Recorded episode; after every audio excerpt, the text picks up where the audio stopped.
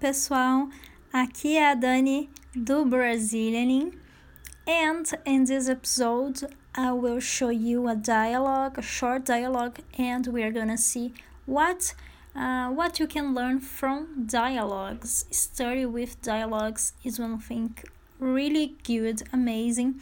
We learn many things about how native speakers use uh, the language in their real life okay how the language is really spoken by people that live in a country um, which has this language as the official one okay so in this episode we're gonna see this but before we start I have some new for you. So in the last episode I told you that I was starting a new a new project, a Portuguese mentoring. So it is running. Now it's happening. So I decided to make the first uh, week of my mentoring open and free. It's exactly that, guys. And I will call this journey as Portuguese first steps. Why? Because in the first a week of my mentoring of my Portuguese program, I will give you the first steps, what you need to have in mind before entering in this mentoring, before starting Portuguese. So it will help you to have a north, to understand what is the guideline you need to follow to learn that language, okay? And you will also immerse yourself in Brazilian culture. It will be so amazing, guys. So, if you want to join, I will leave the link to join the WhatsApp reminder group here in the in the description, okay? Because on the WhatsApp reminder group, I will leave uh, the reminders for the classes. The classes won't be saved, won't be won't have a replay, okay?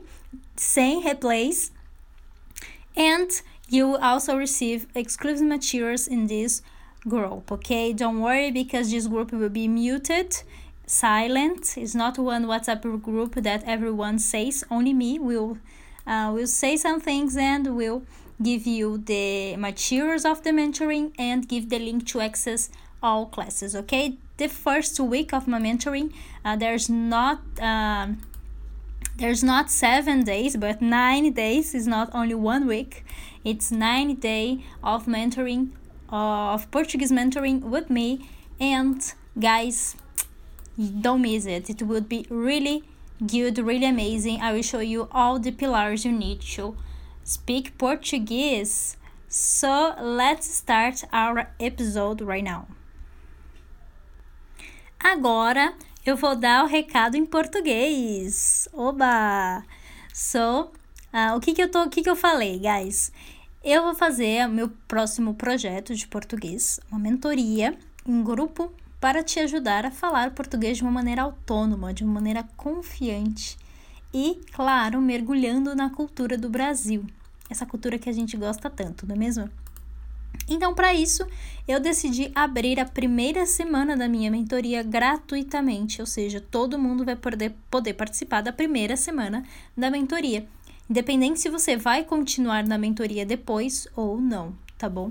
Então, eu decidi chamar essa jornada de Português First Steps, porque justamente nós veremos os primeiros passos o que você precisa aprender primeiro antes de entrar na mentoria. É também uma forma de nivelar os alunos e dar para vocês aí todos os, todos os mindsets e todas as estratégias que a gente precisa ter quando a gente vai aprender o português do Brasil. Tudo bem? Então, se você quer participar, entra no grupo de lembretes. Vou deixar o link nesse episódio. Entra no grupo de lembretes para ser avisado do que? Das lives, das aulas. Então, as aulas serão ao vivo ok? Durante nove dias não vai ter replay e vai ter um material extra exclusivo que vocês vão receber depois de cada aula. Então, se você quer participar, entra no grupo de lembretes. Eu vou te enviar o link das aulas e os materiais por lá. Tudo bem? Certo? Então é isso, agora vamos ver o nosso diálogo.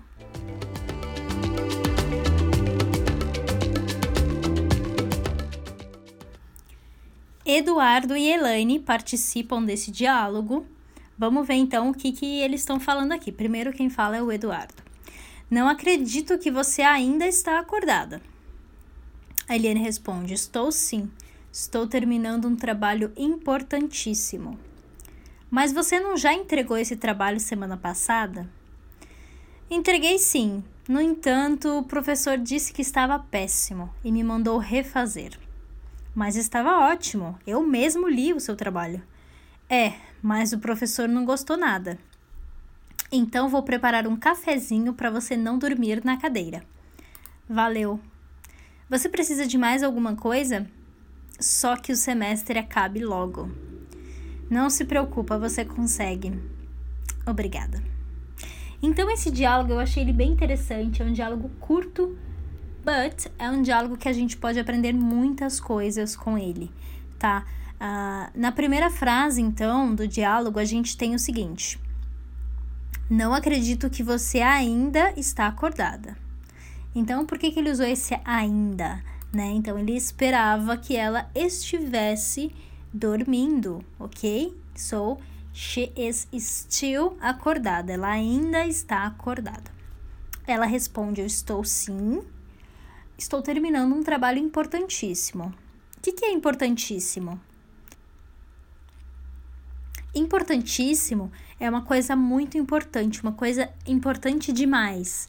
Então, é uma forma que a gente tem de falar que as coisas uh, são muito importantes, né? Ou, por exemplo, são muito bonitas, são belas, são belíssimas, né? Esse é um tipo de superlativo que nós temos em português. Mas eu já te adianto que eu não vou explicar ele nesse vídeo. E também nós não usamos tanto na vida corriqueira no dia a dia. Geralmente nós falamos muito importante ao invés de importantíssimo. E aí o Eduardo continua: Mas você não já entregou esse trabalho semana passada? O que, que é esse já? Já, essa palavra, né? Então, essa palavra significa already. E quando a gente utiliza ela, ela pode ter um sentido de past simple em português ou quando você usa o present perfect in English. When you say, for example, Uh, I have already done something, I don't know. So, when you use this, uh, quando você usa essa construção com already, você pode usar em português com já. E é muito fácil de usar, gente. Você só precisa colocar o já antes do verbo. Por exemplo, você já fez uma viagem esse ano? Você já terminou aquele curso? Você já viu um papagaio? Ela já foi para Madrid? tá? Então, quando a gente usa o já antes de um verbo no passado, tem esse sentido de Has she ever been to Madrid? Ela já foi para Madrid, né? Ela já esteve em Madrid. Ok? Mas nós também podemos traduzir como Did she already go to Madrid? Did she already go to Madrid? Ela já foi para, uma, para Madrid. É claro que em inglês os sentidos dessas duas frases são um pouco diferentes, mas em português, para as duas, nós usamos esse mesmo tipo de construção, certo? Então, como que eu diria em português? Have you already visited Amazon River? Você já visitou o Rio Amazonas? Então perceba como é bem mais simples do que o present perfect, do que em inglês, na verdade. Em português essa estrutura é bem mais simplificada. Tudo bem? Então ele continua, ela continua, na verdade. Entreguei sim. Entreguei o quê? Entreguei o trabalho, né? Eles estão falando sobre o trabalho. No entanto, o professor disse que estava péssimo e me mandou refazer. Essa palavra, no entanto, ela tem um sentido de oposição, tá? Ela tem o mesmo sentido que a palavra mas, né? It means but. Então, essa palavra mas, a gente tem muitas formas de dizer ela. Por exemplo, porém, né? Entretanto, todavia, no entanto, que é a forma utilizada pelo diálogo. Então, é, basicamente é uma forma a mais que você tem para falar a mesma coisa, o que é bem interessante porque a gente pode variar e não repetir sempre but, but, but, mais, mais, mais, ok? Então, como eu posso dizer I wanna buy a car, however, I have no money? Português, como que a gente fala essa frase? Eu quero comprar um carro, no entanto, não tenho dinheiro. Ou então, eu quero comprar um carro, porém não tenho dinheiro. Uma outra forma, eu quero comprar um carro, entretanto, não tenho dinheiro. Entretanto, também é uma forma que nós usamos para falar mais, para dar o sentido de oposição. Alright? Então, na próxima frase, ele fala: Mas estava ótimo o seu trabalho. Eu mesmo li. Eu mesmo li. O que, significa esse mesmo? Eu mesmo li o trabalho, né? Quando a gente usa esse eu mesmo, tem esse sentido de my uh, myself. Por exemplo, eu mesma cortei o meu cabelo. Né? Eu mesma corto o meu cabelo. Vou dar o um exemplo no presente. Eu mesma corto o meu cabelo. I cut my hair myself. Então isso enfatiza o fato de que fui sou eu mesma que faço alguma coisa. Nesse caso, ele disse: Eu mesmo li, eu mesmo li o trabalho que ela fez. Então, ele está enfatizando que ele próprio, ele em pessoa, leu aquele trabalho. Não foi outra pessoa. Tudo bem? Por exemplo, você mesmo lava o seu carro? É você mesmo que dá banho no seu cachorro? Certo? Então, como que eu diria em português a seguinte frase? I make my own food myself eu mesma ou eu mesmo, depende se você é homem ou mulher, se você se identifica como homem ou como mulher, eu mesma faço minha própria comida ou eu mesmo faço minha própria comida. Continuando com o diálogo, ela responde: É, mas o professor não gostou nada. Não gostou nada. O que, que significa não gostar nada de alguma coisa? É a mesma coisa quando falamos em inglês do not like at all. So, o, o professor não gostou de jeito nenhum. At all. She, uh, he doesn't like it at all. Tá? Então, ele não gosta de jeito nenhum. Ele não gostou do trabalho dela. Ele não gostou nada.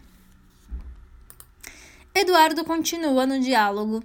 Então, vou preparar um cafezinho para você não dormir na cadeira ela fala valeu, valeu é uma gíria para obrigada ou obrigado, tá? Então é um, a Brazilian slang, uma gíria muito comum, na verdade, não é tão gíria não, porque até na TV as pessoas falam assim. Então é uma forma realmente muito ampla e bem informal de você falar valeu. E o Eduardo responde: Você precisa de mais alguma coisa? Esse demais vai ter o sentido de anything else. Do you need anything else? Você precisa de mais alguma coisa? Uh, ela responde: ah, só que o semestre acabe logo. Essa é a melhor frase do diálogo. Essa frase é muito interessante. Por quê? Porque ela, ela, ele pergunta: Você precisa de mais alguma coisa?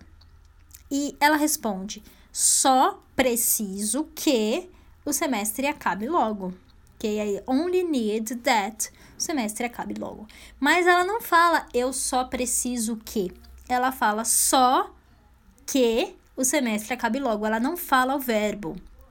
E isso é muito comum no português falado, no português do dia a dia. Então, ela, uh, se eu pergunto para você, você gostaria de mais café? Você pode responder, eu gostaria de mais um pouco. Ou só de mais um pouco. Só gostaria, não aparece o verbo, de mais um pouco, só de mais um pouco. Você gostaria de mais café? Só de mais um pouco. Isso é bem comum, tá, gente? Então é uma construção que os brasileiros usam bastante essa omissão do verbo na resposta. Tudo bem? E depois, uh, para finalizar o diálogo, ele fala: "Não se preocupa, não se preocupa, você consegue". Tá? Então, ele tá usando o presente do indicativo o presente preocupa, não se preocupa, para dar uma sugestão, para dar um conselho. Geralmente a gente usa outro tempo, outro modo verbal para dar conselho. A gente não usa o indicativo, a gente usa o modo imperativo, a forma imperativa, né? Então seria não se preocupe. A conjugação do imperativo. Mas, porém, Uh, na vida real, no cotidiano, os brasileiros usam muito essa forma, uh, o presente, usa muito, usa-se muito o presente para falar de ordens, de conselhos e, e para dar uh, sugestões, tudo bem? Então, se eu fosse falar para vocês, não se esqueça de se inscrever no evento Portuguese First Steps. Eu, po eu poderia falar, não se esqueça, mas eu posso usar também, como é mais comum falar no dia a dia, não se esquece. So, não se esquece de se inscrever no evento Portuguese First Steps. Clique in the link and join the reminder group, ok? Então clica no link e vem para o grupo de avisos para participar. Obrigada é a forma que a Ilane termina o diálogo e é a forma que eu também termino esse episódio me despedindo de vocês. Até o próximo episódio e muito obrigada!